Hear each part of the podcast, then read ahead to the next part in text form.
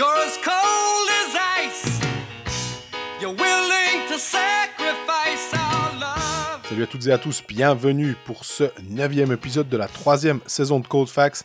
Avant de parler des clubs euh, romans, on a fait une toute petite digression pour parler des aides de la Confédération de 115 millions. Après, retour au jeu avec Fribourg-Gotteron qui euh, alterne les victoires et les défaites. Puis Genève Servette qui, euh, alors lui par contre, enchaîne les victoires. Un 4-0 contre Zouk, très très convaincant. Un 5-2 à Davos, très convaincant aussi.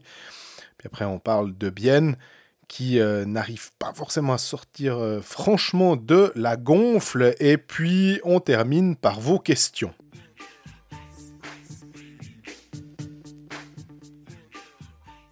Salut Greg, Salut Jean-Fred, comment ça va? Ça va bien et toi? Pas mal, pas mal, merci pour une fois que tu me demandes. hein. Non, j'ai fait la, la semaine passée. je me suis ramassé une volée l'autre fois parce que je n'avais pas posé la question, donc je me souviens maintenant. Voilà, donc euh, on, en- on commence cet épisode euh, 9 de Euh, Colfax Oui, avec euh, un point sur les aides de la Confédération. Ça bouge? Ça bouge. 115 millions, si on en croit. Alors, on enregistre ça, évidemment. Euh, c'est pas encore euh, officiel, mais d'après les. Sais même pas des rumeurs, c'est vraiment les, les- premières indications. On serait sur du 115 millions de francs de- d'aide pour. euh, à fond perdu. à fond perdu pour les clubs. euh, 89 clubs à peu près, ça correspondrait à ça entre le foot, le hockey, et puis il y a aussi le uni-hockey, le basket, le volley. Exactement. Le handball, j'imagine, en Suisse Oui, allemande, c'est très fait. important. Le Hornus, peut-être aussi. Mais c'est pour le sport pro et semi-pro. Donc, euh, c'est pour ça que ça inclut ces, ces, ces autres clubs de hockey, de, de- de basket, de volley, etc. C'est clair que les sports, euh, on va dire, comme le volley, le basket, tout, ils n'ont pas des budgets trop importants. Non, Donc là aussi, euh, les, les recettes spectateurs sont moins grandes. Ça touche. Pourquoi c'est important? C'est parce que ça touche bien évidemment plus le foot et le hockey. Mais au-delà de, pour moi, de ce montant de 115 millions qui va, finalement, il va pas rapporter énormément au club de Non. foot et de hockey. C'est, je pense, que c'est une bouffée d'oxygène pour euh, payer sûrement les charges à un moment. Pour, euh, mais c'est surtout, on a, on a franchi la limite du à fond perdu. Jusqu'à présent, c'était on vous fait des, des prêts avec des, des conditions, etc. Attention, il y a des conditions aussi qui sont très strictes pour Oui. ces, ces dons, du coup, à fond perdu de la Confédération. Klaus Zog dans Watson a, été, a, a détaillé un petit peu certaines euh, lignes directrices avec une obligation de réinvestir de l'argent dans son mouvement junior et dans sa section féminine sur les 5 ans, par exemple. Il y aura forcément des, des baisses de salaire qui vont être demandées euh, à court ou moyen terme. Je crois que c'est 2018-2019, ce que tu investissais dans les juniors, tu dois continuer à l'investir et dans le mouvement féminin. par exemple. Et la clé de répartition de l'argent va être indexée sur les billets vendus, si je ne me trompe pas, ou tu m'arrêtes si je me trompe, la saison dernière. Donc là, il y a un club, si ça se confirme, c'est encore pas confirmé, il y a un club qui tire la gueule, c'est Fribourg. Parce que eux, ils attendaient justement de fra- franchir un pas que Lausanne a franchi la saison dernière, justement, avec plus de rentrées, et donc bah, forcément, il y aura plus de plus d'aide à ce moment-là. Mais là aussi, c'est de la cosmétique. On a franchi une étape cruciale, à savoir, ils ont dé- délié les cordons de la bourse, donc déjà, je pense qu'on va jouer en, en décembre. J'allais te poser la question. Là, tous les indicateurs vont dans cette direction. Je pense qu'on on en est arrivé à la conclusion, à mon avis, à large échelle. Je peux clairement me tromper. On m'a dit que jeudi, donc demain, pour ceux qui écoutent directement à la sortie de l'épisode, euh, et on pense là à un ami qui est en quarantaine et qui a que ça à faire, donc euh, courage à lui. Courage, ouais. Euh, on- on- dès jeudi, on devrait en savoir un petit peu plus. Il y aura une, nouvelle réunion pour savoir sur la suite, sur la suite du championnat. Est-ce que ça aura lieu Tu peux pas replacer des matchs qui ont été annulés à très court terme, comme c'est en train d'être fait. Petit à petit, c'est quand même des signaux. Ça va jouer en décembre. Je pense qu'on on peut s'avancer. On s'avance un petit peu en disant ça parce que c'est pas décidé, mais c'est très probable. Je dirais même que Stéphane Rochette, au Pécaliste euh, lundi dernier, lui s'est avancé euh, beaucoup plus que, que nous, pour le coup, en disant que c'était, il y aurait deux journées, visiblement, pendant la pause euh, dévolue à l'équipe nationale. On devait avoir le challenge à Viège. Oui. Finalement, euh, mais là aussi, on a bien compris que les pays européens, en ce moment, on va minimiser les, les transferts des équipes. Bien Euh, ça sert à rien. Bah, quand tu vois le chenille avec Suisse-Ukraine qui a eu lieu mais finalement pas, qui devait avoir lieu mais finalement pas, la quarantaine, etc. Non, épargnons-nous ça. épargnons-nous ça et mettons deux journées de championnat qui seront euh, bien investies à, à- à ce moment-là parce que, mine de rien, moi je pense quand même aussi aux playoffs éventuels. Euh, je suis assez plutôt optimiste donc je me dis j'aimerais quand même bien des playoffs à, en best of seven si Mhm. c'est possible. plutôt que d'avoir des espèces d'ersatz de playoff où tu dois faire du best of 3 ou du best of 5 éventuellement, ben, jouons, essayons de rattraper un maximum ces matchs-là, prenons ces dates disponibles, puis gaz, et puis ma foi, l'équipe de Suisse. euh, là aussi, en plus, je pense que tu as vu que le, le- l'IAHF est, est pas dans la tourmente, mais le côté euh, du, de, la Biélorussie et de Ah, la c'est la Biélorussie qui est dans Biélorussie, la tourmente. ouais. Exactement, et que là, en fait, avec tous les activistes, tout ce qui se passe politiquement et, et socialement en Biélorussie, bah, l'IHF a plus tellement envie d'aller euh, là-bas pour le championnat du monde en 2021. Puis du coup, euh, ils sont un peu pris à la gorge. Il, faut- il va falloir choisir si on continue à leur offrir cette, euh, cette tribune-là, finalement, ou pas. Quoi, hein. Ce qui était déjà problématique quand on y est allé euh, il y a quelques années en 2014, en, ouais. 2014 en Biélorussie, c'était déjà problématique à ce moment-là. Ça l'est pas moins aujourd'hui, ça l'est même devenu beaucoup plus avec la situation dans le pays actuellement.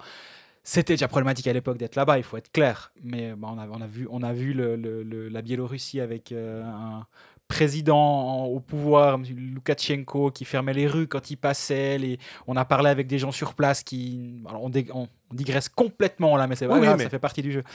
Qui, qui nous disaient, mais les gars, mais, mais- mais merci d'être là. Pendant que vous êtes là, on peut être dans la rue, on peut boire dehors, on peut fumer dans la rue, c'est génial. euh, Mais lundi, vous repartirez après la finale, puis bah, ça va revenir comme avant. Et voilà. C'est vrai que quand tu es sur place, ça fait bizarre. Alors, je suis pas en train de dire qu'on est des reporters de guerre. On en est très très loin. On est, on est même l'antithèse du reporter de guerre. Mais c'est vrai que c'était à ce moment-là déjà assez marquant, je trouve, de parler avec la population locale. Et là, dans, dans les situations, la situation actuelle, c'est c'est sans commune mesure.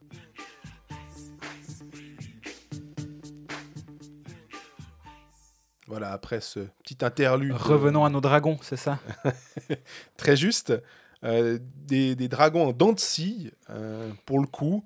Défaite à, à Rapperswil 4-1, victoire contre Bienne 3-1, défaite contre Lugano 5-4 après prolongation à Lugano euh, mardi soir. Le fait est que bon, bah, Fribourg avait eu une bonne période où ils avaient gagné passablement de matchs, donc ils sont toujours dans le, top euh, 4 du classement. Il n'y a, vraiment pas raison de paniquer. Ce qui est juste embêtant, c'est d'aller perdre à, à Rapperswil. Euh, on, on- on se méfiait quand même de ce match. Ouais, ouais, les, gens euh, qui nous écoutent depuis le début de saison savent qu'on on ne dort pas sur Rappersville, disons, on, est, on, on les considère, on les prend au sérieux, à part au moment où il faut parier, mais ça c'est autre chose. Donc euh, oui, non, c'est- t'as le droit d'a- enfin non, t'as le droit d'aller perdre à Rappersville, oui, t'as le droit d'aller perdre partout, tu me diras, mais c'est c'est plus une honte comme ça pouvait l'être il y a considéré il y a trois ans ou deux ans quand ils venaient de monter où c'était une équipe, une équipe qui avait pas de profondeur offensive qui avait qui était une équipe bout de bois c'est plus vraiment le cas maintenant la manière était quand même assez pénible Oui. et au- au-delà de Hughes la n'a pas, aidé- pas été aidé en plus parce que c'était pas Reto Berra. et vice versa Connor Hughes n'a pas été aidé, puis Connor- enfin, et l'équipe n'a pas été aidée par Connor Hughes, parce que c'est quand même lui qui s'envoie le premier puck au fond. Qu'est-ce qui se passe s'il y a Berra devant le filet qui arrête ça Fribourg entame le match très fort et, et dominant, et ça marque pas. En face, euh, bah, c'était aussi le deuxième gardien, Noël Bader, qui a plus ou moins tout sorti. Mhm. Et, et- et voilà, ben, c'était un peu le traquenard, mais j'ai l'impression que c'est le match d'un roman qui va paumer là-bas. Je l'ai vécu quelques fois déjà, ça, ça- tant Genève que Lausanne, que Fribourg. Bienne, j'ai jamais été confronté, je crois, à un Rapperswil-Bienne dans de, ces deux dernières saisons, mais, c'est toujours un peu la même chose. Puis il y a le 1-0 qui tombe, puis tu dis, bah, ils vont jamais s'en remettre, et ils s'en remettent jamais. Bon, bah voilà, Fribourg s'est réveillé le lendemain. À Lugano, c'est pas mal malgré tout. Défensivement, c'était compliqué, mais ils, ont, ils sont revenus de très loin. Ils arrachent un point. Après, en prolongation, ça peut partir dans les deux sens. C'est toujours un peu. C'est difficile d'être trop négatif avec une défaite en prolong. Co- Comme on Ouais. dit toujours, c'est un peu le coin flip. Quoi. Là, la pièce est tombée de l'autre côté, très vite d'ailleurs, à Lugano. Mais pour être chronologique, bah, tu as une performance assez solide contre un Bienne. On en parlera un petit peu plus tard plutôt moyen, mais Fribourg a marqué les buts qu'il fallait le, le lendemain. Donc, euh, bah, tu, tu, tu prends 3, points en deux matchs. euh. vu que Fribourg fait un bon début de saison, c'est clairement le, le cas du. C'est une équipe qui a fait ses points assez rapidement, donc elle est plus tranquille derrière. Je dirais 4 points en deux matchs même, hein, euh, avec une défaite en prolongation, puis la victoire contre Bienne. Je parlais de la défaite à Rappersville, puis euh, le lendemain. Ah ouais, d'accord. Ouais. Mais euh, ce qui a, ce qui m'a un tout petit peu gêné, alors, par contre, à, à Rapperswil, c'est aussi ce brassage des lignes de, de- de Christian Dubé à un moment, alors qu'on on avait loué, alors on a, on a toujours l'air malin, mais on dit euh, Ah, Schmidt, euh, Eren, Di Domenico, ah super, ça, ça va bien. Ah, on a Stolberg, Desharnais, euh, Motet. Ah, là, on Attends, commence attends, à trouver. On euh, disait faux, faux, faux. Schmidt, euh, Di Domenico, Eren, fallait gentiment comment c'était là que, venait gentiment le souci, mais que c'était plus à- que cette la ligne clé du début de saison devenait un petit peu plus discrète Oui, et que c'était peut-être là le problème et c'était plus ailleurs justement. Bien sûr, mais qu'on avait aussi euh, Jörg Walzer, Rossi qui allait bien, et puis on commençait à avoir deux, deux bonnes lignes, puis là tout d'un coup, euh, Dubé a décidé de... Enfin, il a fait le coup de shaker, il, il- il a essayé de replacer des gens, peut-être de, de remettre en confiance euh, un attaquant qui allait moins bien, et puis euh, bah, ça n'a pas marché pour le coup, et puis...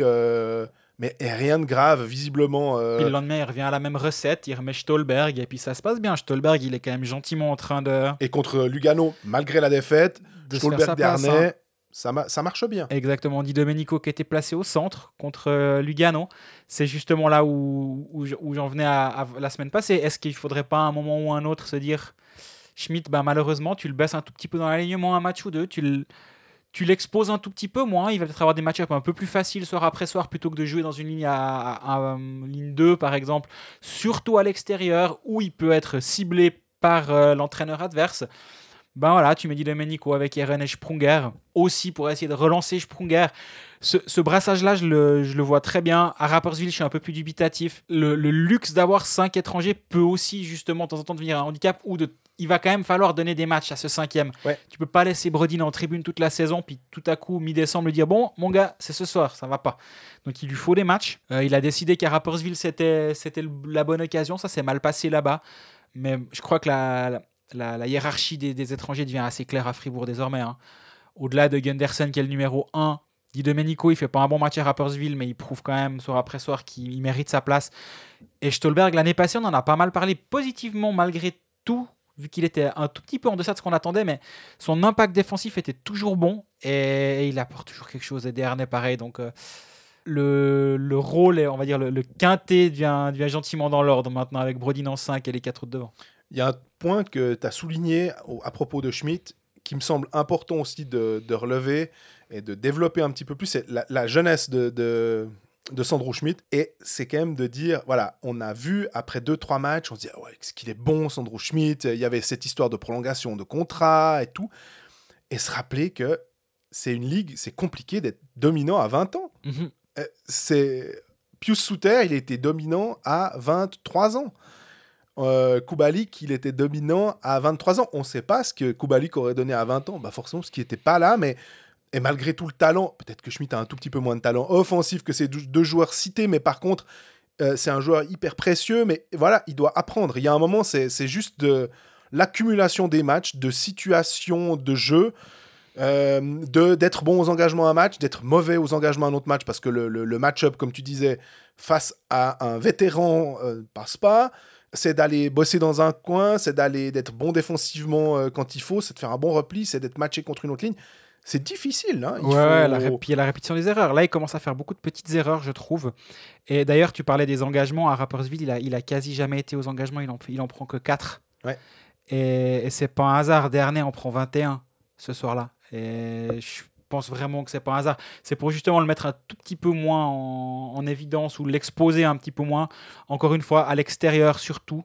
Et euh, je suis en train de regarder à Lugano. Il prend 8 engagements. Dernier en prend 23 Mhm. je pense que c'est bien. Tu, tu le caches un tout petit peu, tu le laisses. euh, Peut-être est-ce qu'il est en train de douter un tout petit peu? C'est possible aussi. Donc tu le remets en confiance en le- en lui facilitant un petit peu la, la tâche soir après soir. Puis on a toujours dit Domenico au centre, euh, bah, c'est quand même une option assez intéressante. Ça te Euh, permet d'avoir Bikoff à l'aile. Bikoff à l'aile qui fait un bon début de saison à l'aile, au centre. Je sais pas, les fois où il est revenu au centre, je le, je le trouvais pas suffisamment bon. Mais à l'aile, il tient bien la route. Donc euh, est-ce que c'est ça la, la solution de remettre Dido au, centre On rappelle quand même qu'à la base et avant l'émergence de Schmidt la saison dernière, Mhm. quand il prend Di Domenico, c'est l'une des, l'une des idées de Christian Dubé, c'est de le mettre en centre numéro 2 derrière Desharnais, d'avoir son Valzer en 3 ou 4, et Bikoff, à l'époque, c'était ça la, la réflexion, Bikoff en 3, Valzer en 4. Là, maintenant, Schmidt est en train de prendre la place. Est-ce que Val- Valzer, défensivement, il fait toujours le job, il n'y a rien à dire? Du coup, quand il vient en centre numéro 3, si tu, si tu, pars de, si tu, parles de, si tu mets de côté pardon, l'aspect financier et le coût d'un Samuel Valzer pour le faire jouer sur une de ces lignes-là, ça, on le met de côté. D'un point de vue purement euh, tactique, on va dire, c'est un, bon alignement et je ne serais pas surpris que Di Domenico Eren soit reconduit ce week-end. À la nuance près que Eren a un petit peu été benché au bout d'un moment, il me semble, à Lugano. J'ai l'impression qu'il venait plus faire ses shifts avec Guy Domenico. Ouais. Donc ça, ça va aussi être un truc à monitorer ces prochains temps. Parce qu'il a fait une, une erreur hein, sur un des, un des buts luganais. Donc euh, ça ça n'a pas aidé sa cause, on va dire. Euh, a- on a une question à propos. Enfin, on 8, a deux minutes, questions. 18 8 minutes 18 de jeu. hein. Ouais. Yannick Eren à Lugano. Ouais, c'est bah voilà, c'est un petit coup de semonce euh, Mhm. et puis sans doute que on peut euh, estimer que le prochain match il sera revanchard et qu'il aura il, va mettre un but en power play puis tout sera oublié. On a deux questions à propos de Fribourg. Euh, Sébastien Berset qui nous demande le choix d'Aplanalp à 3 contre 3. J'avoue que j'ai eu le, le- même euh, sentiment. Donc on rappelle le match de mardi soir, euh, début de prolongation, 4-4. Euh, Serge Pelletier envoie en gros sa ligne NHL 21, donc euh, mon meilleur défenseur, Team Ed. On peut, on peut discuter de Romain Leffel ou Team Ed, mais euh, Arcobello et Butker. Bon, très bien. En face, on a Desharnais, Stolberg et euh, Marc Aplanalp. Donc on s'attendait peut-être plus volontiers à un Gunderson. Voilà. Mhm. Et il y a eu il y a eu 31 secondes. C'est pas forcément à Planalp qui est le, le responsable de, de tout ça. C'est un, un truc collectif à 3 contre 3. C'est vrai que Team Ed, il a pu partir un peu euh, tout seul sans être tellement attaqué. Personne n'est venu le mettre Voilà, une canne, le contrer. Il a pu envoyer un super tir. Et puis euh, voilà, euh, deux points pour Lugano. Mais là, toi, t'as- si tu te mets dans la tête de Christian Dubé, t'essayes, tu te dis pourquoi? Je- J'ai hésité à, à lui poser la question pour, pour un article là autour, puis après je me dis qu'en fait ça intéresserait peut-être pas suffisamment les gens, donc je l'ai pas fait. Mais faut voir les choses. À mon avis, la, la réflexion derrière, et je peux complètement me tromper, c'est donc Fribourg doit envoyer sa ligne en premier, vu qu'ils sont à, Fribourg est à l'extérieur. Tu dis bon, en face ils vont envoyer Arcobello, Butker, Ed. Moi, la première réflexion, ça a été bon, bah alors je pense qu'Arcobello a bouffé des harnais aux, aux engagements et donc il s'attend à perdre l'engagement. Donc plutôt que mettre Gunderson, tu mets un défenseur plutôt stable défensivement. Je vais aller voir les statistiques. Arcobello, c'est 3 engagements euh, gagnés, 9 perdus et des harnais, c'est 12-11. Donc ma, réflexion est tombée à l'eau. D'ailleurs, Fribourg a gagné cet engagement en prolongation. Et du coup, bah, avec le puck, euh, Fribourg a attaqué. Et là, c'est vrai qu'avec un Ryan Gunderson sur la glace, ça aurait été un poil plus intéressant qu'avec Aplanalp. Euh, perte de puck, contre-attaque, goal, on en parle. Moi, je me demande si dans l'idée de Christian Dubé à ce moment-là, c'est pas de se dire ok, on met Dernay qui est défensivement solide, on met Stolberg pareil, Aplanalp solide. En face, c'est probable qu'il va nous envoyer Butker, Arcobello et Id. Et du coup, moi, avec une deuxième vague, je débarque avec Gunderson, Di Domenico et joueur à mettre euh, à, ce- à ce moment-là à choix. Deuxième vague, attention en ce moment. Voilà, ça, ça pourrait être Eren, ça pourrait être Sprunger, vu qu'Eren était benché, je pense que ce serait, ça aurait pas été Eren, ça aurait pu être un Sprunger, ça aurait pu être un autre joueur, mais là, de te dire, ben voilà, offensivement, on a une chance sur le, la deuxième présence de faire la différence plutôt que sur la première, donc on contient Ouais. la première et on gagne sur la deuxième. Problème, bah ça va pas passer sur la première. Je sais pas si c'est la réflexion là derrière, mais en tout cas, c'est une, si je peux imaginer cette, euh, cette réflexion ça dans la tête du coach. C'est une piste, on va dire. Euh, le- la question, c'était de Simon Zitrano, euh, le dossier Andrei Bikov, euh, dossier chaud, dossier pas chaud. C'est un peu toujours la... On a l'impression que Bikov et Sprunger, on va en parler jusqu'à ce qu'ils ils décident de prendre leur retraite. Dans un... voilà, comme ça, vous arrêtez de nous casser les pieds. Et puis, euh, de savoir si on va rester. Non, si parce on- qu'après, ce sera Sprunger entraîneur de Fribourg-Gotteron ou pas entraîneur de Gotteron? C'est juste. On en parle encore de Slavabikov, coach à Fribourg euh, depuis un moment, il me semble. Donc, c'est- ce duo Sprunger-Bikov à la bande, c'est bon.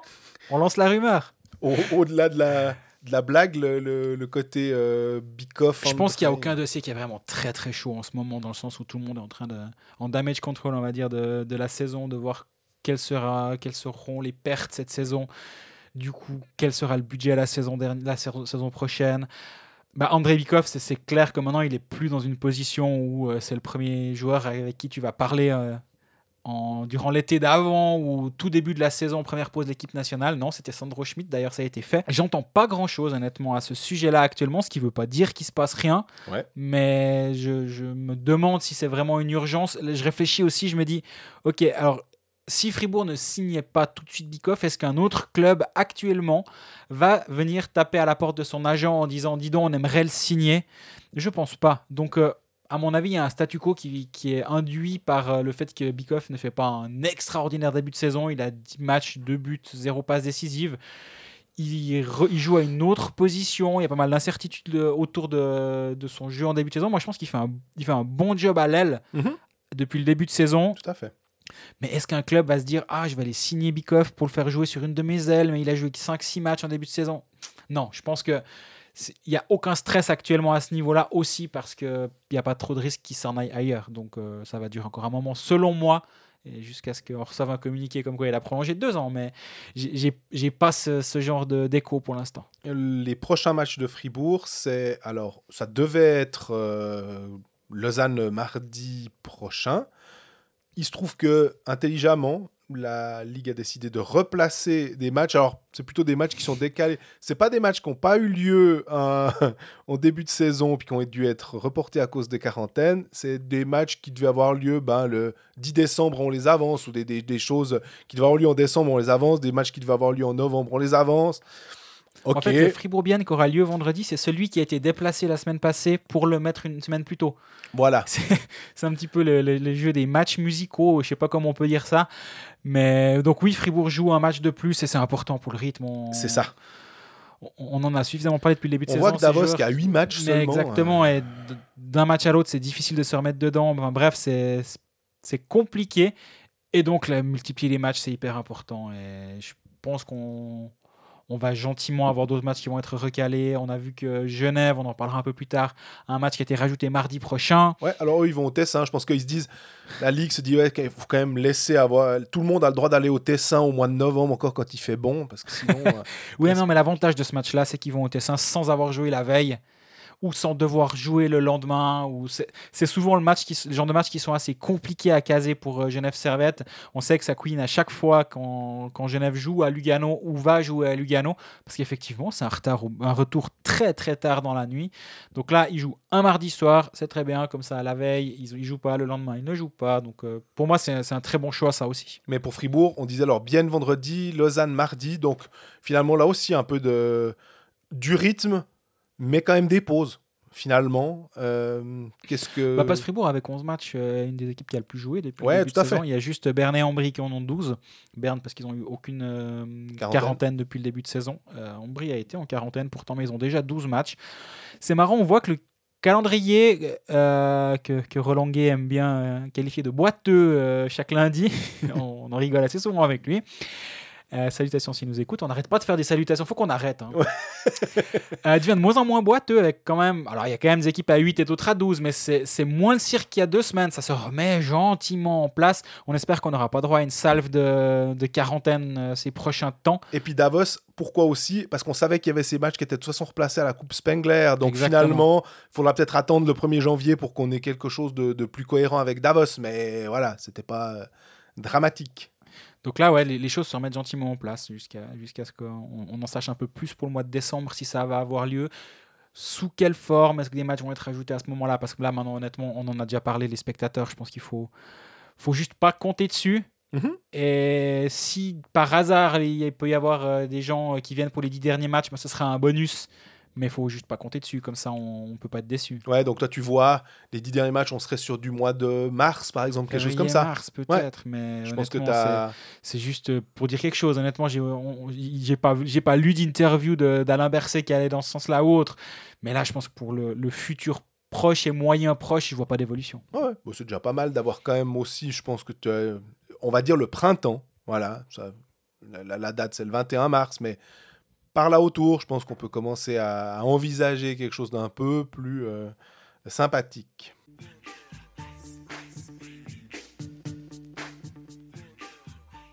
On passe à Genève qui n'arrête pas de gagner finalement. Euh, Deux victoires, alors pour le coup hyper convaincantes. Euh, Un 4-0 contre Zug, c'est de toute façon convaincant. Et puis un 5-2 à Davos, mine de rien. le, le lendemain, on sait que les back-to-back, c'est jamais simple. Tu parlais de Lugano et de la distance. Bah, Davos, on est à peu près sur le, le même, euh, le même trend hein, pour, pour Genève. De toute façon, c'est les déplacements les plus longs. Donc, euh, non, joli. euh, vraiment, là, ça veut dire 9-2. On a un gardien, Gauthier Desclous, qui est extrêmement efficace, efficient, Et puis on a euh, Linus Mark, on a, euh, on a Ria, on a Vermin, on a Tanner Richard qui revient. Ouais, puis il y a un power play qui tient la route, il y a un box play qui tient la route. Offensivement, c'est 8 matchs, 35 buts, c'est juste c'est hors norme. Ouais.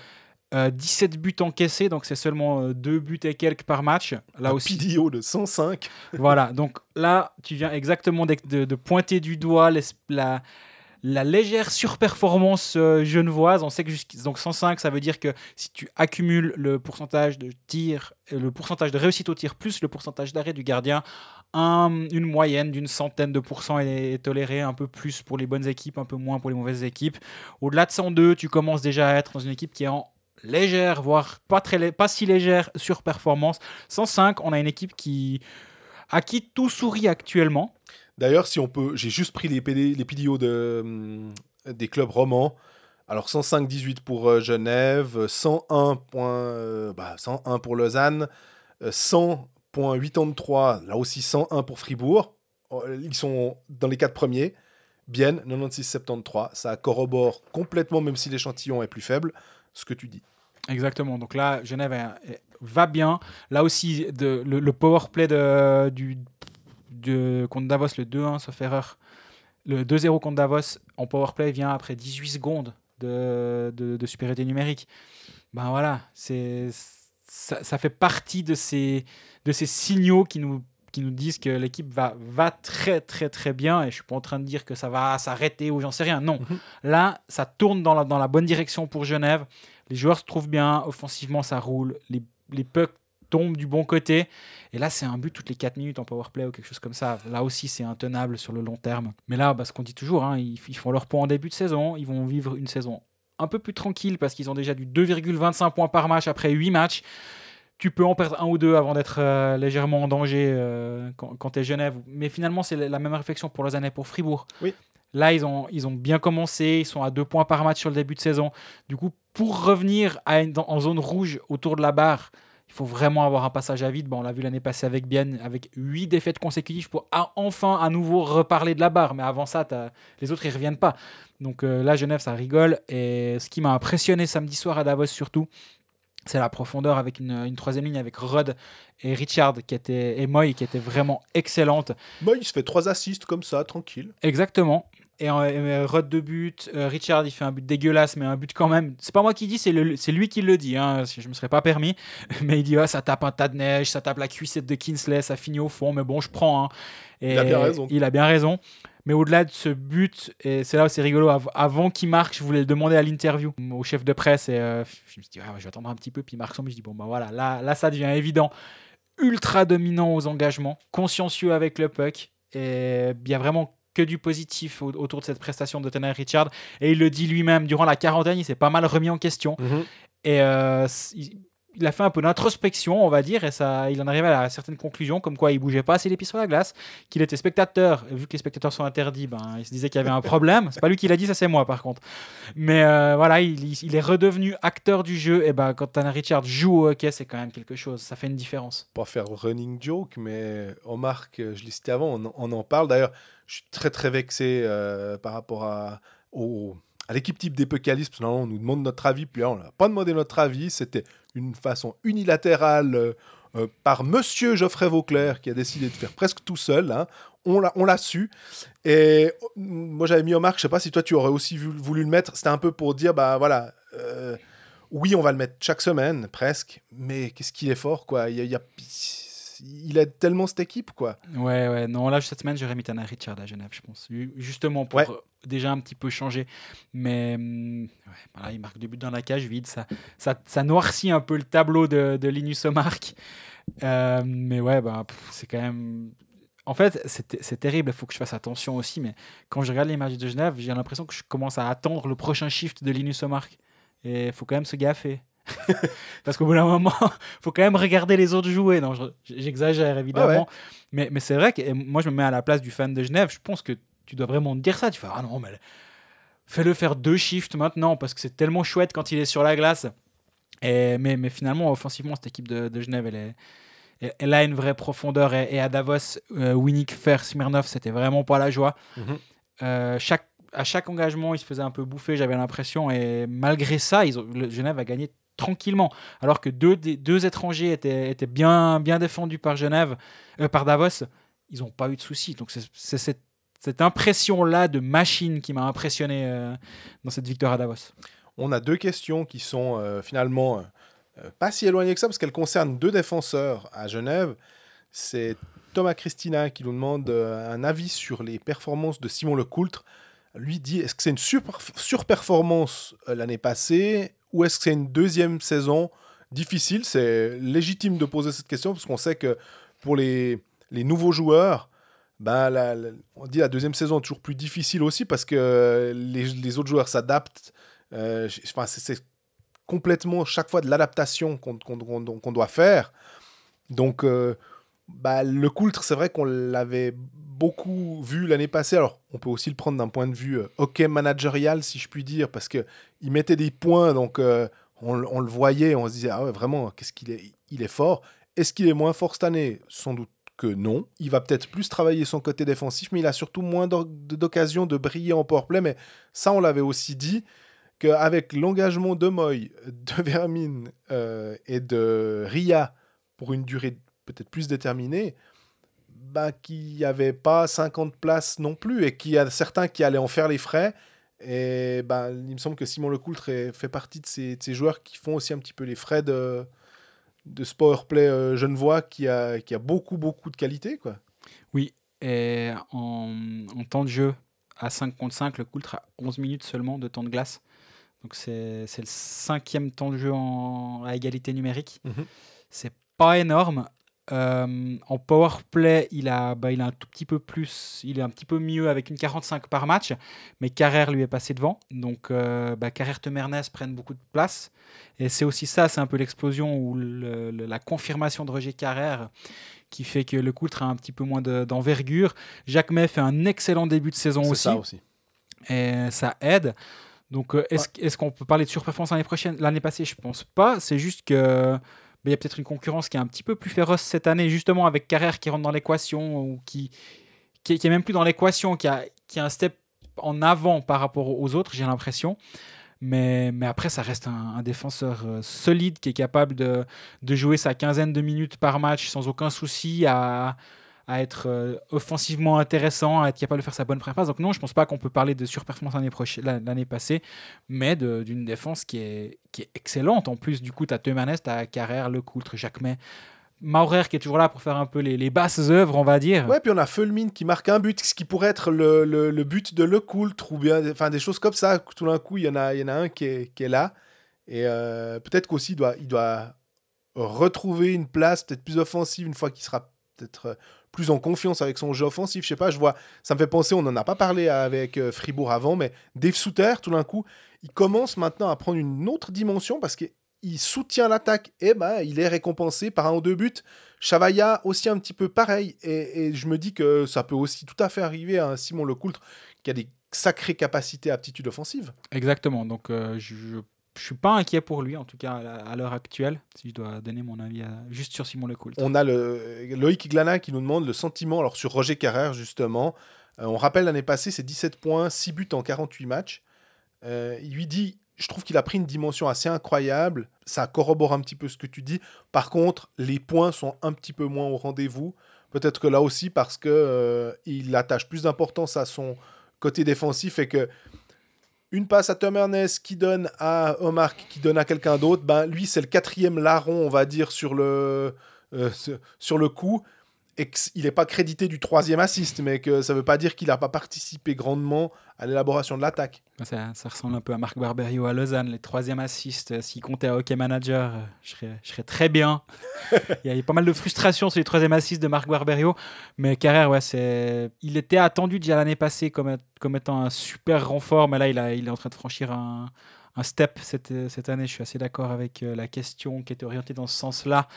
Et euh, on en parlait juste avant. C'est aussi l'une des raisons pour lesquelles le Coultre est un tout petit peu moins en vue. C'est parce que Carrère. euh, Mais Carrère qu'un assist, je crois, pour l'instant. Ouais, hein. ouais, mais euh, ça veut pas dire qu'il fait pas un bon début de saison, bien Tout au à fait. contraire. Moi, j'ai- j'aime vraiment bien ce joueur et, et je comprends pourquoi à l'époque, il y a deux ans, du coup, déjà, Genève est allé le chercher. Le prochain euh, calendrier de, de, de Genève, c'est trois matchs finalement, donc eux, ils vont bien jouer là, ces, ces prochains temps. Ça fait vendredi, samedi, mardi avec euh, les, des adversaires. Zurich à la maison, vendredi. Ensuite, c'est déplacement à Ambry, puis on en a parlé juste avant, déplacement à Lugano. Alors, je disais que c'était une super idée de jouer à Lugano pour pas avoir de back-to-back. Ça fait deux voyages au Tessin en trois jours ou en quatre jours. Ah, Là, j'a- j'avais pas pensé à ces paramètres-là. Mais bon, au bout d'un moment, il faut les jouer, ces matchs. Donc, euh, c'est mieux comme ça que d'avoir un back-to-back euh, Zurich-Lugano ou des choses comme ça. Donc, euh, bon, on prend. Surtout que le retour d'Ambry va la nuit de dimanche. Donc, ça, Ah ouais. c'est pas une catastrophe. Et... Mais ce match contre Zurich, à part ça, Zurich qui sortira de quarantaine. Exactement. Euh, Zurich avec Pius Souter, avec Marco Rossi, avec André Toro. Enfin, un Zurich qui va pas si bien que ça finalement, même s'ils sont toujours dans le haut de classement, mais qui ont eu des défaites. Euh, on se souvient assez de ce 5-2 pris euh, contre euh, Nettinen à peu près. euh, puis les deux secoués ramassés contre Zug. Et puis contre- voilà. Coup Donc, sur coup. euh, là, ça va être euh, 6-3 et 8-2, hein, je te rappelle. tout à fait. Avant de perdre 5-2 chez Nettinen. Donc là, il va falloir euh, se relever et Grunborg, normalement, va préparer quand même son équipe. On ne sait pas s'ils ont eu l'occasion de beaucoup patiner, mais euh, le, le contingent est tellement fort que, ouais, c'est celui-là, il va être difficile à pronostiquer euh, pour désigner un vainqueur, parce que surtout que c'est à la maison et que Genève est bon à la maison. Genève est bon à la maison, effectivement. Mais c'est vrai que Zurich, bah, pour l'instant, c'est 11 matchs, 6 victoires, 18 points. C'est là aussi où tu vois les, les standards, le, niveau auquel on attend un Zurich. Finalement, ils ont que 3 points de moins que Fribourg. On dit que Fribourg, tout va bien, globalement, ou c'est un assez bon début de saison. Et Zurich a 3 points de moins, 1,64 points par match. C'est effectivement pas flamboyant. Mais on est en train de dire, Ouais, c'est quand même pas terrible. Ah, mais il y a ces trois défaites de suite. Mais il y a aussi, ces hein. trois défaites de suite. Et c'est ce, ce qui a marqué les esprits, c'est ce- cette double défaite contre, euh, contre Zug. Puis d'aller d'aller perdre à, à Ambry. euh, là, on y, a, on y a perdu un pantalon, là aussi. terrible, hein, ce début de saison. Terrible, on y reviendra. Et, donc oui, ça, ça va être intéressant de voir comment ils sortent de quarantaine. La, la première équipe qui était sortie de, 40, de, de vraie quarantaine, c'était Fribourg, on en a beaucoup parlé, parce que Lugano avait tout le temps pu s'entraîner, donc c'était quand même Ouais. différent. Et ça va être intéressant, on en parlera pour Lausanne aussi un petit peu plus tard. Mais là, je connais, je connais pas les conditions de la quarantaine zurichoise, s'ils peuvent aller à la patinoire, mais je ne pense pas. Mhm. Et c'est quand même toujours difficile de, de repartir au front. Rapperswil l'avait très bien fait contre Fribourg. On s'attendait justement à ce que ce soit compliqué. Ça n'a pas été. Donc, euh, je, je- je me, demande comment les, les équipes réagissent. Et après, Rapperswil a quand même eu, vu qu'il y avait la pause équipe nationale, avait, un- avait eu quelques entraînements pour remonter en puissance. Là, je sais pas quel est le jour exactement de la sortie de, de quarantaine, mais ça va être intéressant de, de suivre ça. Puis, comme tu dis, est-ce qu'ils vont reformer euh, le duo Rowe-Souter Auquel cas, ben, bon courage euh, pour, pour les défendre. Rossi, il amènera quelque chose. Peterson avait été mis 13e attaquant à un moment, c'est dire à quel point offensivement ils ont de la marge Zurich. Donc, euh, une- on parlait de machine pour Genève avant. C'en est aussi une belle de machine Zurich. Jouer sport, un jeu de la loterie romande. À notre section pronostic, on est flamboyant avec Greg, ça on peut le dire. hein, euh, pour l'instant, donc on se rappelle, on rappelle, on est parti avec 1000 pucks. Euh, il m'en reste 940, Greg, il lui en reste 930. Mais quand même, je voulais dire, euh, le match de, de Berne à Rapperswil, bah ouais, on a, on a- on l'a pas mis nous, euh, voilà, dans nos, nos puisqu'il était mardi et pas un match de vendredi. Mais tu as quand même réussi à, à sortir quelque chose de positif. Ouais, bah voilà. Berne m'a rattrapé mon, mon Ambry Berne, où il mène 3-0 à la 25e et je faisais le grand malin. Parce que pour mémoire, j'avais joué Berne avec plus d'un but d'écart à, à Ambry euh, vendredi passé. Ils sont fait remonter avant de paumer au, au tir au but. Oui, tout à fait. Donc euh, voilà, c'est vrai que bah, j'ai insisté sur Berne mardi et effectivement là ça s'est bien passé. Euh, bah voilà, c'est comme au Paris, des fois on gagne, des fois on perd, mais j'aimerais mieux faire l'inverse, perdre quand je ne le donne pas aux gens et puis gagner euh, quand je le, je le donne aux gens. Ouais, moi j'avais parié sur le, le plus de 5 buts et demi entre Genève et Zoug. Alors Genève c'est bien, 4 buts, et puis bah, Zoug 0. Donc ouais, dommage, c'est- c'était pas si loin que ça. hein. C'est clair qu'un vieux 1-0, tu te dis, ouais bon alors là t'es complètement à côté. Donc euh, que Zoug ne marque pas de but, c'est plus, plus étonnant quoi. Du coup, on se projette sur ce week-end? Ouais. Qu'est-ce que ça dit? T'as as réfléchi, t'as deux trois pistes? Dur, hein, nouveau. euh, ces matchs du, du vendredi, on a parlé avant de Genève-Zurich. Euh, Genève, si on suit la logique, euh, qui qui est très bon à la maison et qui marche bien offensivement, ben, ça, ça passe pas mal. Mais bon, tu joues contre les Lions qui ressortent de quarantaine et qui ont quand même une équipe hyper forte offensivement. En plus, avec trois défaites, je peux quand même m'attendre à ce que Grunborg ait, ait aussi quand même resserré un peu ses boulons. Parle des joueurs suisses-allemands, là? Quel coquin. Euh, sinon, bah, Fribourg-Bienne, on a déjà eu une- un premier épisode à, à la BCF Arena. On pourrait se dire que on surfe sur la vague et puis qu'on on prend le côté euh, d'Annecy de Gauthieron. Donc la dernière euh, sortie de Gauthieron, c'était une défaite. Bon, bah, là, on peut s'attendre à un succès euh, à domicile contre Bienne. C'est l'un de tes deux. Enfin, de toute façon, le- nos, nos paris seront mis en ligne vendredi matin, comme d'habitude. C'est tes deux pistes des réflexions en disant. Peut-être aussi euh, Zug euh, Lugano, parce que toujours Zug quand même. Il y a bien un moment où ça va. On a vu ce que ça pouvait faire contre Zurich, alors euh, je me dis que Zug doit quand même être favori à domicile contre Lugano, mais Lugano est bon défensivement, donc je me méfie aussi. J'ai vraiment, ça m'énerve parce qu'il n'y a jamais un truc qui vient où tu te dis c'est une évidence. Ce qui ne veut pas dire que ça passe. On se rappelle forcément de, on l'a déjà mentionné, du Ambry Zurich, mais là il y a rien justement qui fait tilt comme ça. C'est vrai que c'est c'est des matchs compliqués ce week-end, euh, ce vendredi en tout cas. Euh, le Fribourg-Ben est difficile, le Genève Zurich est difficile. Moi, il y a Langnau-Davos, je me demande. Davos doit quand même gentiment commencer à gagner les matchs. Moi, plutôt que de parier pour Davos, je me demande si j'ai pas envie de parier contre Langnau. Mais après, c'est toujours la même théorie. Langnau, c'est difficile à la maison, on connaît. Rapi-en-Brie, je touche pas. Zuligano, je touche pas. Moi, il y a deux options. Pour moi, ce sera soit de jouer Davos, soit de jouer des buts dans le match entre Genève et Zurich. C'est quand même deux équipes à haut potentiel offensif. Défensivement, Genève est très solide, ce qui fait que peut-être la cote sera pas si, pas si euh, moche que ça pour euh, un match à plus de 5 buts et demi, donc euh, over 5 sur Jouer Sport. Ça peut être une option. À, à voir se- seulement d'ici vendredi comment, comment ça évolue. Davos à l'extérieur à Langnau, je pense quand même qu'il y aurait une cote intéressante. C'est souvent ça aussi, c'est la pesée d'intérêt entre la cote et, la probabilité. Ouais. Je pourrais l'imaginer intéressante. Parce que Davos, tu vois, le dernier match, c'était euh, à, à l'extérieur, c'était à Bienne, euh, si je dis pas de bêtises, et ils ont marqué qu'un but. Mhm. Euh, le dernier match à domicile contre Genève, ils en ont marqué que deux. Donc je me, me demandais si, euh, avec les, les, les- alors, on peut aussi partir sur peut-être un under, euh, mais j'ai de la peine en fait à, à jouer le, le peu de buts. Ouais, Je suis plus, je suis plus sur du. euh, ouais, Il y, aura une poussée offensive que. Ou alors là, vous voyez, ça va super bien tenir défensivement. mais c'est tout à fait possible qu'un Rapi Ambry ait peut-être pas beaucoup de buts. Enfin, on, on a franchement, en plus, on a des bons gardiens, quoi, ces temps.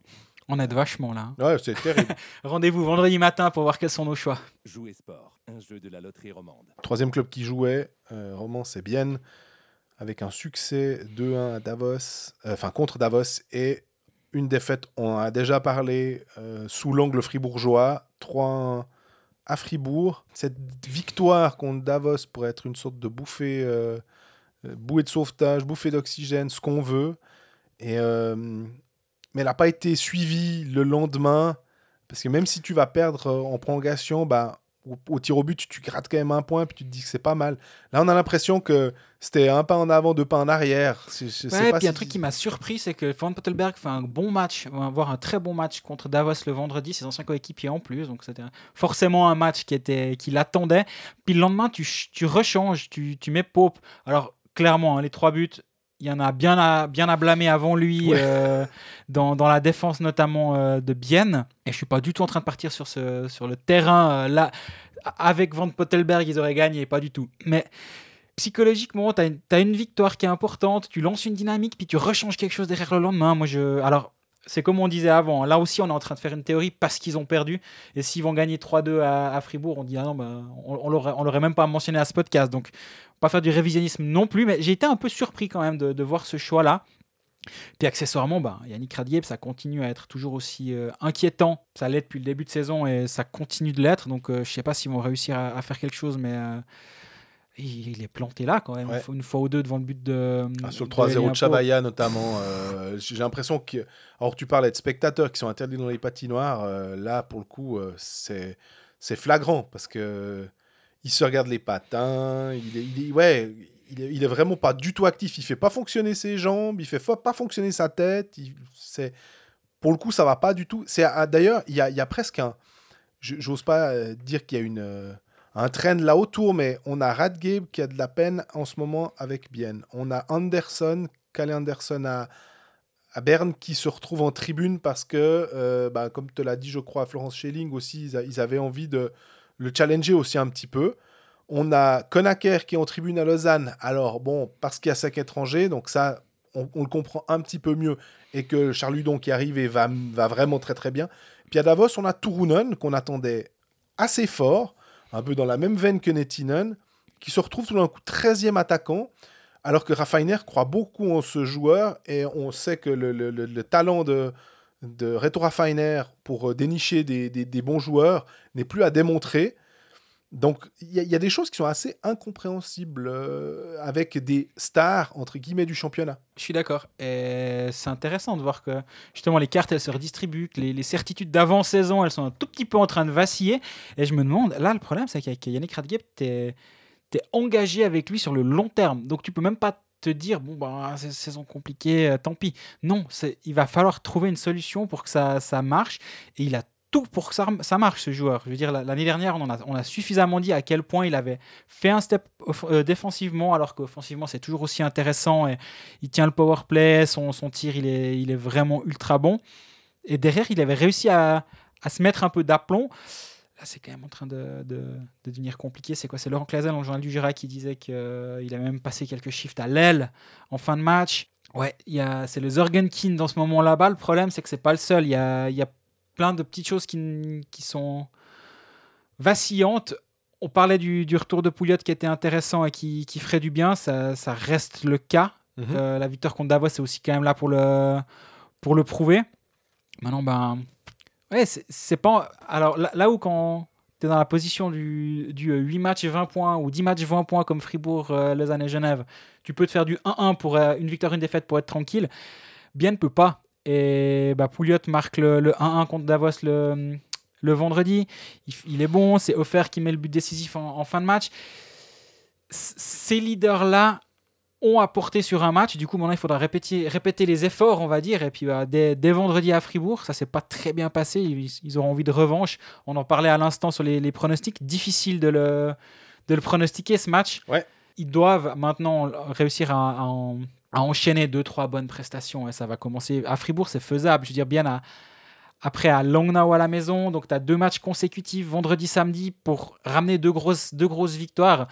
Peut-être garder le même gardien euh, devant le but. Hein. Van Pottelberg Ouais, fait un ouais. bon match contre Davos. Tu lui donnes ces deux matchs-là, tu essaies de lancer une dynamique. Puis, bah, trouver une solution pour Redgay. Pour moi, c'est ça le principal point d'interrogation. Parce que Ils sont pas, il n'est pas en train de chercher justement le Hunberger comment mettre Radgeb en, en évidence, en fait, lui, lui- redonner un, un côté euh, plus euh, actif et plus euh, utile à cette équipe. J'ai l'impression qu'il il cherche quoi un petit peu. Ouais, en tout cas, il l'a mis beaucoup en power play sur les matchs de la saison, la semaine d'avant. ouais, il n'y avait pas 7 minutes. Il avait, il des où- 7 minutes de power play. Ouais, vraiment. tu- tu- effectivement, ils veulent, ils veulent le mettre en, en situation pour, pour maximiser son potentiel. Son potentiel ben, en power play, il est énorme. Donc, c'est vrai que c'est une, une piste. Est-ce que Est-ce qu'avec par exemple, qui est ultra fiable défensivement, qui est très bon à 5 contre 5, est-ce qu'on pourrait avoir un peu un, défenseur finlandais qui gomme quelques erreurs de placement finalement et, et qui permettrait d'avoir une, une ligne euh, assez forte finalement, euh, ligne 2 ou ligne, 4, ou ligne, euh, ligne 1 ou ligne 2 de, de- défense ça pourrait être une, option de, de changer un petit peu l'alignement Mais après, c'est aussi, aussi entre les oreilles du joueur que ça doit se passer. Et j'ai l'impression que ça, ça met du temps à, à arriver, cette, euh, cette réflexion, ou du moins cette remise en question du joueur. Mais je pense que le jour où on n'est pas en train de dire que tout- tous les problèmes de BN sont cristallisés autour d'Yannick Ra- Yannick Radgeb, mais quand même quand ton défenseur numéro 1, parce qu'en l'occurrence c'est pas c'est pas le défenseur suisse numéro 1 comme dans certains autres clubs, là c'est le défenseur numéro 1. Quand il branle au manche, bah, c'est compliqué derrière et c'est pas anodin du coup et c'est pas anormal que, que tout le club soit un petit peu euh, moyen voire voire mauvais actuellement. À part ça, euh, l'année passée, ça s'est très bien passé avec, euh, avec Radgeb. On avait quand même aussi émis, pas forcément, je sais pas si on peut dire que c'était des doutes, mais on avait averti que Yannick Radgeb, je crois que tu avais fait une, une bonne blague sur. Il avait découvert, euh, on lui avait présenté son gardien parce que il avait tendance à partir beaucoup à l'abordage et à avoir de la peine dans le jeu défensif. On se rend compte que euh, ces défauts-là peuvent se réactiver presque. Il a pu les, les cacher, les gommer un moment. Peut-être aussi qu'avec Antti Tormenen, il avait une relation qui passe bien. Il aime peut-être bien le discours de ce coach-là et tout. Et que là maintenant, c'est plus compliqué, mais que finalement, on peut pas dire on est, oh, on est tellement surpris alors qu'il était tellement fiable, puis que là, tout d'un coup, il l'est moins. On savait que c'était un peu, on, sait ce qu'on avait avec Radgame, une grande force offensive, et puis un côté défensif qui est un petit peu plus euh, difficile à, à avoir en, en- en permanence sur le long terme.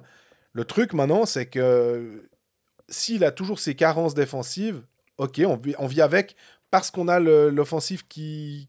Que t'as les 32 points la saison dernière et puis 10, Là- 10 buts, une présence en powerplay de tous les instants. Là, les points, ils sont pas là. Alors, euh, Mhm. on va pas, on- on va pas regarder le, le- un joueur. On a dit avec Carrère, on regarde pas ça qu'avec les points.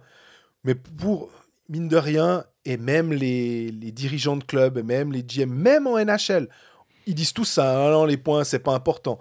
Puis tu vois qu'au moment de signer un contrat, le type qui, gratte un million, c'est aussi ou deux millions, c'est parce que il, il marque des buts ou qu'il a des assists. Donc, ouais, faut, faut pas se voiler la face non plus. Et, un- et une des lignes qui a été le plus utilisée à Fribourg, c'est Ugly, Nussbaumer, Kohler. Et c'est quand même euh, intéressant, de, ou qui a été le- pas le plus utilisé, mais le plus, qui avait le plus d'impact, c'était cette ligne-là. Et je trouve ça assez intéressant de voir qu'ils shootaient, ils, ils, sont, mieux, hein, ils sont nous, créés euh, deux, trois occasions, mais il manque un vrai joueur de centre pour venir appuyer Pouliot qui est en Ou 1. Ström, peut-être. Bah ouais, il manque un Ulström qui pourrait vraiment aider à ce, à ce niveau-là. Commotionné, hein, si, si je dis pas de bêtises. Exactement. Et là, bah, il, il faudrait un, joueur de plus euh, pour euh, stabiliser cette colonne vertébrale. On en parlait à Fribourg avec Guy Domenico qui vient en deuxième centre. Et ça te stabilise tout le reste. Ben là, il me semble que derrière, ben, Kunti, Nussbaumer, Gustafsson en centre 2, 3 et 4, c'est quand même un peu léger. Tandis que si tu descends tout le monde d'un cran, ou tout simplement tu laisses Kunti sur une des ailes et ça t'évite de devoir mettre euh, Stéphane Ulmer à l'aile de la quatrième ligne et après de le remettre derrière, de mettre moment. Là, ça, ça bricole sec en ce moment du côté de, de Bienne et c'est jamais, jamais simple quand il y a un brassage comme ça tout le temps. D'ailleurs, tu disais Nussbaumer, ça me fait penser qu'on est dans un cas relativement similaire à celui de Schmid, à cela près que euh, Sandro Schmid avait prouvé la saison passée qu'il avait clairement sa place en National League et que je dis pas que Nussbaumer l'a pas, mais il doit être un peu, il doit marquer un peu plus de points pour qu'on puisse se dire ah ouais, euh, au-delà du fait que il- est peut-être euh, extrêmement bon, mais en centre numéro 3, on se retrouve un petit peu à la même situation. Euh, on va le matcher contre une ligne plus offensive de l'autre côté quand on est à l'extérieur, etc. Enfin voilà quoi. Comme Schmidt finalement, c'est un 2000 qui joue, qui joue sa deuxième saison. Schmidt a- a- avait même franchi un pas là en fin de, saison passée. Nussbaumer, on l'attend aussi. Dans les jeunes, il y a aussi Gillian Kohler, Gillian qui a fait une, une- une chouette saison l'année dernière aussi. Mhm. Là, il, il, a- il amène pas grand chose en ce moment non plus. T'attendrais que ces, ces- ces jeunes franchissent un palier. C'est pas encore le cas. Pas Il- simple à part ça. Ben non, pas simple. Parce que Ugly, euh, Nussbaumer, si je prends la, la- bêtement cette ligne-là que tu disais, bah, Ugly, c'est pas un joueur, c'est pas un Damien Brunner, il n'a pas été établi, il n'a pas une, une expérience folle, il, a- il vient quand même de la Swiss League, alors il- maintenant il s'est établi en National League, mais on pourrait imaginer que tu mets un Kunti avec euh, ses joueurs, tu mets peut-être même un Fuchs déjà avec ses joueurs, ça pourrait être plus logique. Bien sûr. Euh, Ugly, euh, c'est pas le type qui peut dire euh, ouais, écoute, euh, j'ai déjà euh, tellement d'expérience que voilà. Donc mettre deux jeunes ensemble, c'est super. Moi j'aime bien, mais on le voit rarement aussi. Mais ils hein. le font par la force des choses aussi, parce que Brunner est pas là, parce que Ulström est pas là. Puis justement, si tu peux faire ta deuxième ligne, euh, Brunner, Ulström, Kunti pour euh, euh, Ugly, pardon, pour dire quelque chose, et que derrière tu viens avec une troisième ligne où là tu as Kunti qui vient peut-être avec Kohler, avec Kinsley, avec Kunsley, bah, ça te change un tout petit peu ton, ton alignement. Tu as Offer qui est encore là. Donc, le- la, la cavalerie devrait arriver quand même, j'espère, à un moment avec justement Ulström de retour, Brunner de retour, à un, un moment de la saison, semaine prochaine, où j'ai pas, pas vu les dernières nouvelles le concernant. non plus. Mais, mais au, au retour de, de ces joueurs-là, ça va quand même être euh, un bol d'air. Et ils en ont vraiment bien besoin actuellement parce que c'est compliqué en ce moment pour, euh, pour Bien.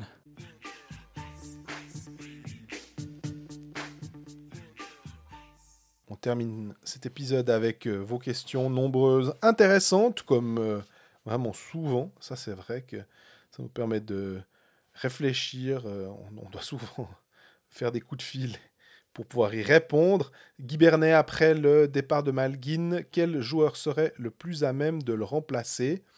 Alors, avant de répondre à cette question, ça permet d'élargir un tout petit peu le propos à ces joueurs de NHL qui vont repartir. Certains repartent euh, déjà, ou en tout cas, on se pose des questions, notamment avec Daniel Carr, qui euh, peut-être qu'il va rester encore un petit moment, mais vu que la Yunan est revenu, euh, il, il- il devient cinquième étranger s'il le garde.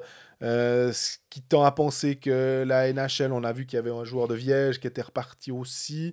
On ne sait pas trop ce qu'il en est pour l'instant, mais ce qu'on peut dire, c'est que la NHL, le mois de janvier, toujours est le but, 1er janvier, et que si c'est pas le 1er janvier, ce sera au plus tard, au 1er février. Donc, euh, Ouais, on, on me dit que les- c'est très possible que les, les premiers départs aient lieu aux alentours du 8-10 décembre, de ce Mhm. que j'entends. Mais c'est vraiment de la spéculation de, de personnes. Alors, c'est c'est pas des gens au tambour, il n'y en a pas. Mais c'est quand même une spéculation de personnes qui connaissent euh, à peu près les dossiers. Mais que, en ce moment, il y a trois dates qui sont, qui sont arrêtées c'est 1er janvier, 15 janvier ou ou 1er février pour Ouais. commencer la saison. Et 1er janvier, ça a l'air trop optimiste. Les gens y croient pas trop. Plutôt 15 janvier. ce sera un peu comme une année de lockout. Je crois que le dernier lockout, ils avaient recommencé aux alentours du 18-19 janvier. Ouais, bah alors, euh, tu vois, parce qu'aussi 1er janvier, ça implique que tu fais ton, ton camp d'entraînement pendant les fêtes de fin d'année. C'est c'est possible que les joueurs aient pas envie de ça. Ils disent non, mais au- quitte à de toute façon devoir attendre, on n'est plus à deux semaines près. Ouais. Donc, on vient au 1er janvier faire notre camp d'entraînement, ou juste après Noël, le 26 décembre, camp d'entraînement raccourci, et on part à ce moment-là, euh, le, 15, euh, le 15 janvier. Auquel cas, bah, vu que les joueurs qui viennent de- d'Europe vont devoir quand même faire une quarantaine, j'imagine, en arrivant, a- avant d'arriver sur place. 8-10, bon, on est pas mal, hein. c'est 8-10 décembre, peut-être 12 par là. tout à fait. Non, c'est juste. Mais c'est de, la, c'est de la spéculation. Pour Ouais, ouais, mais on, on- on imagine quand même, on n'est pas euh, complètement à côté. C'est ce que je non, non, je dire pense là qu'on est dans derrière. ces, dans ces eaux-là. Euh, ce qui fait que ben, euh, Damien Ria va partir du côté de Washington, que Gaëtan Haas va partir du côté d'Edmonton, ce qui va encore affaiblir Berne qui va pas bien. Euh, c'est Denis Malgin normalement qui repart aussi. Euh, on en a, on a encore Kourachev à Lugano, on va peut-être pas tous les citer, mais en l'occurrence pour Malgin, euh, parce qu'on sait qu'à Genève par exemple, Ria, ben, on avait déjà dit que Tyler Moy pouvait Mhm. remplacer sur le power play. Enfin, il y avait déjà un plan B en cas de départ, c'était anticipé. Là, pour le coup, bah, Malgin, c'était l'occasion de l'avoir. Mais alors, euh, bah, Pius Souter, la même chose à, à Zurich. euh, si ça se trouve, il va peut-être jouer 5 matchs et repartir. Donc, Malgin, qui pour le remplacer? Moi, je pense Juris, fin- finalement. Euh, Juris va remonter dans la première ligne. Euh, enfin, première ligne. Va, Ouais, ouais, va reprendre, comprends. va reprendre le, le rôle de, de Denis Malgin. Et c'est plutôt qui va remplacer Juris, qui était descendu un peu dans l'alignement. Il a les épaules pour remplacer Malgin. Forcément, c'est pas le même joueur, il a un autre impact, mais c'est un, c'est un, un remplacement, un remplaçant crédible. Et finalement, ce qui va t'apporter en première ligne, Juris, est beaucoup plus important que ce qui t'apporte en troisième ligne actuellement, ou en deux, ou derrière. Donc Ouais. finalement, il va y avoir plus de temps de glace. Et, et c'est plutôt les minutes de Juris qu'il va falloir remplacer par un joueur. Est-ce que là, c'est un Ken Yeager qui a été placé un peu à l'aile avant la quarantaine, qui va être recalé au centre? C'est une option. Il y a Konaker qui peut jouer du centre si vraiment, si tu as envie de relancer Konaker à un moment dans la saison. Gibbons peut jouer au centre. On, a, on, a, on ironisait en début de saison sur le fait qu'il y avait environ une quinzaine de centres au LHC. Ça va pas être un problème de remplacer. Alors, qualitativement, oui, ça va être Oui. un problème. Mais Ça, quantitativement et en termes de, de cohérence de, de l'alignement, je suis absolument pas inquiet. Par contre, ça va, ça va impliquer que Juris soit très bon, parce que Malgin l'était vraiment, et, et en powerplay et à 5 contre 5. En powerplay, ça va être différent. Est-ce que là, justement, un Konaker pourrait être euh, relancé un peu dans le, dans le bain? Est-ce que. Parce qu'on on parlait beaucoup de la- l'association Udon-Malgin. Mhm. Est-ce que tu mets Konaker à la place? Qui, est, qui peut jouer au centre Je sais qu'il a plus joué ailier en début de saison, mais il peut jouer centre. Est-ce que tu le relances à ce moment-là? Ça implique de, de ressortir Gibbons qui fait des bons matchs. Ouais. C'est pas simple. Barberio, on en a déjà parlé, il va, il va pas bouger. Le- Emerton est bon en Emer- troisième centre. Exactement. Donc, euh, moi, je pense que la solution existe déjà en, remontant Juris, en mettant Yeager à cette, à cette position-là, de, de centre 3-4, on va dire, pour, euh, pour simplifier. Et donc, le, le remplacement poste pour poste de Malguin ne m'inquiète pas, mais effectivement, ben, tu as, un saut de qualité qui va quand même être présent. Après, Lausanne joue bien, Lausanne est, serein, donc j'ai pas l'impression que ça va déstabiliser toute l'équipe. Déstabiliser l'équipe, serein. On, euh, peut passer à Berne, là, parce qu'il y a deux questions. Alors là, ça, justement, c'est pas tellement la sérénité qui transpire du vestiaire euh, des ours. Brian Rouillot qui nous demande Berne en crise, est-ce que un étranger peut être engagé en attaque? Et puis Simon Misitrano, est-ce que Florence Schelling passe l'hiver Et euh, est-ce qu'on va mettre toutes les tares sur le coach? C'est difficile. Je trouve que le, cas de Florence Schilling est compliqué parce qu'on a tellement parlé de cette, euh, le coup presque marketing finalement de Florence Schelling, alors qu'elle est extrêmement capable, bien évidemment, et qu'elle a une monstre expérience en hockey international et que donc elle est parfaitement euh, apte à remplir ce rôle. Mais du coup, ça devient difficile parce que si tout d'un coup on la remet en, question, par exemple, après le coach, si ça suffit pas, éventuellement, si on fait sauter ce fusible-là, est-ce qu'on va se dire, oh non, mais voilà, on, on lui laisse pas sa chance parce que c'est une femme C'est très difficile. hein. Mhm. Après, on, on rentre dans une sorte d'engrenage qui est, qui, est, qui est pas simple finalement pour Non, un Marc Je Lutti. suis d'accord, c'est pas simple. Après, il faut être beaucoup plus froid. Florence Schilling, elle, est débarquée, elle a débarqué cet été, mais peu importe. Pendant le Covid d'ailleurs. Alors en plus, mais peu importe le nom de la personne qui débarque, il y a un nouveau directeur sportif qui débarque à Berne en été après une saison ratée. La marge de manœuvre est quasi nulle. Qu'est-ce Mhm. qu'elle a fait? Elle a, bah, elle a nommé le coach. Alors ça c'est clair. Si ça passe pas bien, ce sera une de ses erreurs. Ça c'est son choix. Mais l'équipe était déjà très en place. Euh, elle n'a pas pu faire beaucoup d'a- d'ajustements sur la glace actuellement. Les étrangers étaient choisis, les, les, les Suisses sont là. Je veux dire, c'est pas elle qui a signé Chervet. euh, C'est pas, enfin, elle a très très peu de marge de manœuvre. Donc n'importe qui, qui débarque, un GM quand il débarque en- dans un club, je trouve que les deux premières saisons, il faut lui laisser du temps pour travailler, pour mettre les choses en place, pour euh, Enlever les contrats de, de son prédécesseur. c'est exactement ça. Parce que il y a t'as, des, des, des, des tares à traîner, ou des, des- pas des tares forcément, mais des joueurs que si tu mets un coach avec une vision en place, mais que les joueurs ne correspondent pas à la vision du coach que tu as mis en place, mais que toi, tu as envie dans cette- dans cette direction, mais tes joueurs ne, ne sont pas bons pour ça, bah forcément, il faudra un moment de transition. Donc, je pense que si. Et, c'est la meilleure, meilleure saison pour avoir cette transition. Pourquoi? Un, il n'y a pas de relégation. Je suis pas en train de dire que Berne vit, euh, cou- court à la relégation, mais bref, il n'y a pas cette pression-là. Il n'y a pas euh, 15 000 Bernois qui te braillent dessus et qui te lancent l'abonnement à la, à la tronche si ça se passe pas bien. Donc c'est un tout petit peu plus simple aussi. Mais tu sens que ça commence un petit peu à grouiller. Il y a le Blick qui commence à écrire des choses. En début de semaine, il disait que c'était pas le premier choix, Florent Schelling, que le premier choix c'était Martin Plus, si j'ai bien lu. Donc ça, ça se lézarde gentiment, tout, tout, tout, ce, tout ce qui a été mis en place. Le tableau presque idyllique. hein. Exactement. Maintenant, elle n'est pas plus capable qu'elle ne l'était il y a six mois, mais elle n'est pas moins capable qu'elle était il y a six mois. Donc ils l'ont mis en place il y a six mois. C'est pas parce que Berne a perdu plus d'un match sur deux depuis le début de saison. C'est pas sa faute en l'occurrence. Alors, C'était pas mieux la saison passée, puis elle était C'était- pas là. donc. Exactement. Donc, je pense que il va, il va falloir, durant, à chaque moment où on va parler de cette situation, il va falloir être ultra froid et se dire voilà la situation telle qu'elle est et pas euh, c'est une femme, c'est pas une femme, elle, elle a sa chance parce que c'est une femme, elle a pas sa chance parce que c'est une femme. Non, soyons pragmatiques. Quand un, quand un GM arrive, il lui faut un peu de temps pour remodeler son équipe. On l'a vu à Lausanne, eux ils ont dit nous on fait, euh, on fait Stéphane Plaza, euh, on, change tout en une journée, on met des rideaux et puis voilà, on change tout. Bon, très bien, c'est une façon de faire. Pour l'instant ça marche. Il y en a qui prennent une approche un tout petit peu plus tranquille. Ben, maintenant, elle va gentiment mettre ses, mettre ses touches. J'imagine qu'elle est en contact avec les agents pour la saison prochaine. Est-ce qu'elle va re-signer Anaware c'est ces touches-là où elle peut avoir un impact direct. Il faut qu'elle ait du temps pour le faire. Je crois que Marc Lutti la soutient toujours. Je suis pas sûr que tout le monde la soutienne toujours dans- à l'interne actuellement, mais c'est aussi induit par, euh, par les mauvais résultats. Donc, euh, je pense qu'elle passe l'hiver. Je suis pas sûr que le coach passe l'hiver. Même Ouais. si Lutti l'a déjà répété qu'il n'arrivait pas, il pouvait pas s'en séparer. Au bout d'un moment, il va le faire, je suis sûr. Ouais, puis tu peux trouver, tu, tu peux mettre un assistant. Enfin, je veux dire, il y a, y a- y a- y a assez de, de gars sur le marché qui ne demanderont Bien pas sûr. grand chose, surtout en cette période de Covid, mais qui sont tout contents de simplement pouvoir revenir sur le devant de la scène parce qu'il y a aussi ça. Mhm. C'est que des, des gars qui font des analyses à la TV, euh, tout d'un coup, quand tu leur dis, ah, bah, il y a ce poste-là, puis il est plus analyste, il vient comme coach, il sait pourquoi il le fait. hein. Euh, c'est...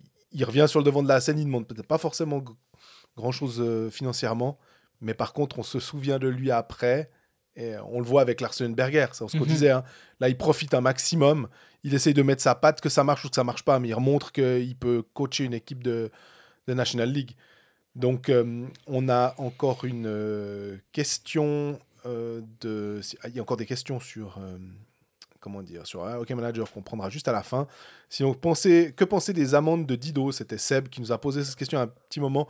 6 000 francs, on rappelle, hein, pour euh, simulation. J'avais trouvé que c'était vraiment très sévère et que Di Domenico payait là un peu son, sa réputation finalement. Que- Ouais, j'ai cette impression aussi. Après, c'est vrai qu'on en a pas mal. Désolé de l'avoir euh, omise la, saison, la semaine passée, cette question, mais oui, il y en a une des deux. Disons, à mon avis, il y a peut-être deux demi-simulations, et du coup, tu aurais presque pu lui en donner qu'une, en disant, ouais, les deux, c'est. ah, les deux, c'est limite. Bon, bah, allez, pour l'ensemble des deux, on t'en donne. C'est le expected simulation, quoi. Il a 2 0,5 en expected simulation, du coup, ça fait une simulation. Voilà, les, les statistiques avancées, à quoi ça sert C'est malin. Seb Berset, euh, alors, est-ce qu'on croit à 10 licences étrangères Euh, Est-ce que c'est pas un peu radical? Est-ce que ça va vraiment entraîner une baisse des salaires? Alors, lui propose 5 étrangers, 3 licences suisses, donc on serait sur du 8. hein. Euh, 14 équipes, mais toujours promo sur légation, et 14 équipes en Swiss League avec 4 étrangers. Ça fait beaucoup, beaucoup de choses à, absorber, à avaler. mais ça- le dossier est intéressant. Mm. On en reparlera peut-être plus largement une fois. Moi, juste le 14 équipes avec toujours promotion en légation, ça me semble un petit peu antinomique. Euh, soit tu fais 14 équipes, mais à ce moment-là, tu fermes la ligue, euh, soit tu laisses une promotion en légation. Mais les deux, euh, le but justement, c'est de qu'ils aient plus cette épée de Damoclès de la relégation et qu'ils puissent travailler en paix, quitte à pas mal de matchs. Tu t'en fiches, t'es 14e de la ligue, t'es 13e, mais tu peux avancer un peu mieux et construire ton, ton truc.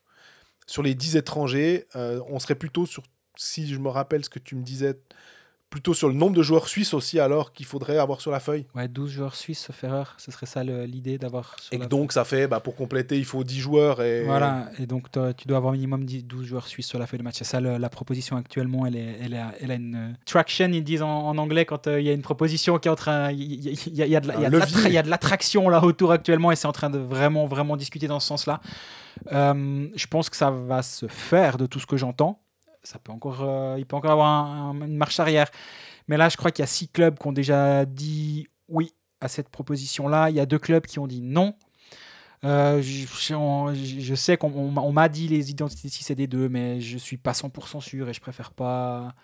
Le but, c'est de savoir qu'il y en a Il en faut finalement sept. 4 qui sont un peu en train a- de se il y poser en a des quatre questions. qui sont tangents, il faut une majorité, c'est pas une majorité des trois quarts. Donc si un des quatre tangents vient à donner son accord à cette proposition, il y a de très très fortes chances que ça passe. Même quelqu'un m'a dit, tu verras, ce sera 10-2 à la fin, mais Ouais. c'est pas encore fait. Mais je crois qu'on va, y a- on va vraiment y arriver de, de ce que j'entends. Et du coup, est-ce qu'on aura vraiment une baisse des salaires? Euh, on, peut, on peut prendre des joueurs qui ont la licence suisse, mais qui ne sont pas éligibles pour euh, l'équipe nationale. Est-ce que eux, ils ont un peu du souci à se faire? Ils ont un peu de soucis à se faire. Effectivement, après, un bon joueur, ça reste un bon joueur. Et si, si, si Grégory Hoffman était euh, laiton à licence suisse, je pense qu'il ne gagnerait pas un centime de moins. Par contre, certains joueurs qui jouent des, des rôles, on va dire, un peu plus marginaux sur une 3 ou une 4 ligne, euh, bah, peu importe les noms, mais des joueurs qui, qui ne sont pas les stars des équipes avec des licences euh, étrangères, mais on peut nommer un Florent Doué, on peut nommer un Ron- Ronald Scannins, euh, on peut dire un Pounenovs, Ouais. à la limite, parce qu'un un gardien suisse, si tu peux engager un gardien étranger sans trop de soucis, bah ton Pounenovs, il va valoir beaucoup moins cher.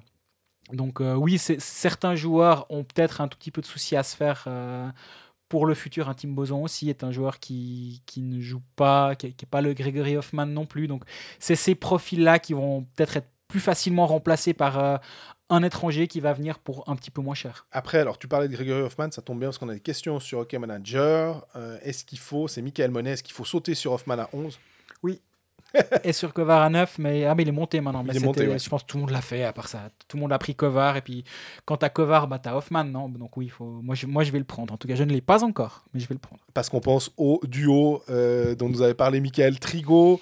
Euh, toujours bien d'avoir euh, deux joueurs euh, et puis de compléter avec un, un pointeur sur sa ligne. C'est un peu le but d'avoir au début peut-être deux lignes très fortes et d'en avoir une troisième plus le championnat avance. C'est compliqué en ce moment avec les quarantaines, avec Oh là là. euh, hein, les matchs qui sont replacés. euh, les, les- les développeurs de Hockey Manager, ils ont dû euh, sacrément bosser parce qu'en plus, il se trouve qu'il y a un certain Grégory B, non connu de la rédaction, qui leur fout une pression Non, Sur les mais réseaux non, sociaux. Moi, je leur rappelle des trucs. euh, je leur écris des messages privés sur, sur Facebook en étant très gentil aussi, en disant bah, si jamais, euh, reminder, il y a ça qui va avoir lieu. Je me dis qu'il faut, faut, que, ça, faut que ça marche, donc euh, c'est important. Et... Les types, ils ont une notification, ils voient message de Grégory Beau, ils ont la, la goutte qui coule, quoi. Non, mais à part ça, ils font un super job au bout du compte, parce que ça marche. En fait, ils font un super job. Ils nous, ils nous tendent Mais au bout du compte, ça marche toujours. Et finalement, ben, tant mieux. Et pourvu que ça dure. Et puis bon courage à eux s'ils nous écoutent. Et je pense pas. le développeur n'est pas en Suisse. Et, et ils sont tessinois, les, les, les, les personnes derrière ce, ce jeu. Mais bon courage parce que c'est c'est pas vraiment simple en ce moment. En parlant de Tessin, ça m'a fait sourire. Thierry qui dit Est-ce qu'en cette période, on a toujours le droit d'appeler euh, Serge Pelletier Monsieur Positif? Bonne vanne. Je pense que c'est une très bonne fin pour cette émission, tu crois Non, il y a encore juste deux questions Alors, on la sur. euh, après alors. deux questions. Euh, OK Manager. Euh, alors, si on reste euh, sur Lugano, c'est Matze Shield qui dit Est-ce qu'il faut virer Fazzini Arcobello? J'ai envie de dire non. T'aurais dit quoi avant le match contre Fribourg de mardi soir? Non aussi. Aussi, Parce que j'ai lu la question avant le match de Fribourg. Ah, donc, c'est plutôt que j'imagine Kourachev repartir. Il y a qui est- il y a Team Head qui va repartir. Donc finalement, on avait dit au départ, on pensait aussi qu'il y aurait Mirko Muller qui éventuellement viendrait. Puis qu'on se, on se posait la question d'une ligne complète euh, de renfort NHL. Que ça allait être compliqué pour Pelletier parce qu'après il devrait tout revoir son line-up. Et du coup, bah là, on, on voit qu'Arcobello, il est, il, est, il est quand même toujours euh, hyper utile. Fazzini, là, il a un peu changé les lignes. euh, il, est, il est plus avec Arcobello. Il était plutôt avec Bertaggia. C'est là où je veux en venir. C'est juste vas-y. Les deux. Si, j'avais l'un ou l'autre dans mes équipes, je dirais ben oui, je le garde. Mais est-ce qu'il faut garder vraiment le duo? C'est une question. Ou est-ce que du coup Arcobello devient ton complément de la ligne Kovar-Hoffman-Arcobello par exemple, mais du coup tu scindes le duo Arcobello. Ça pourrait être ma piste si j'avais les deux. Euh, tout à fait. Et dernière question. Alors, on va dire, on y a un peu répondu la semaine passée. En tout cas, on s'est posé la question. C'est Vasco Bello. Est-ce qu'il faut virer Eumark, euh, Eumark et prendre deux joueurs à 10 On rappelle, tu l'avais dit, qu'il allait monter à 19,5. C'est maintenant effectif. Donc, pour 19,5, 19 millions et demi, euh, prendre un type à 11 et un type à 9, par exemple, bah, on parlait de Kovar euh, Hoffman, suivant comment on arrive presque à manager, est-ce que ça vaut pas euh, la peine d'avoir ces deux joueurs? J'en ai parlé en long et en large la semaine passée. La tête dit oui. La tête dit oui. Et j'avais dit, attendons l'augmentation de valeur. Mhm. Et attendons bah, deux semaines maintenant avant la prochaine. Parce que de toute façon, bah, profitons de- d'avoir Omar dans son équipe. C'est quand, même- c'est quand même pas inintéressant. Et on verra à ce moment-là s'il continue de monter. Je vois pas d'intérêt de s'en séparer. S'il plafonne, là, il faudra prendre une décision. Et oui, moi, je pense que Kovar, a, bah, maintenant, il est à 10,5 et Hoffman à 11. Ça fait 21,5. Si tu vires Omark et un joueur à 2, c'est à 21,5. Donc Omark plus un joueur de fond du banc contre Kovar et Hoffman. Et en plus, c'est deux tiers d'un bonus offensif. Omark, c'est qu'un tiers d'un bonus offensif. Faut jamais oublier ça non plus. Donc la tête dit oui, le cœur, il n'est pas tout à fait prêt, je crois, mais il sera peut-être un jour.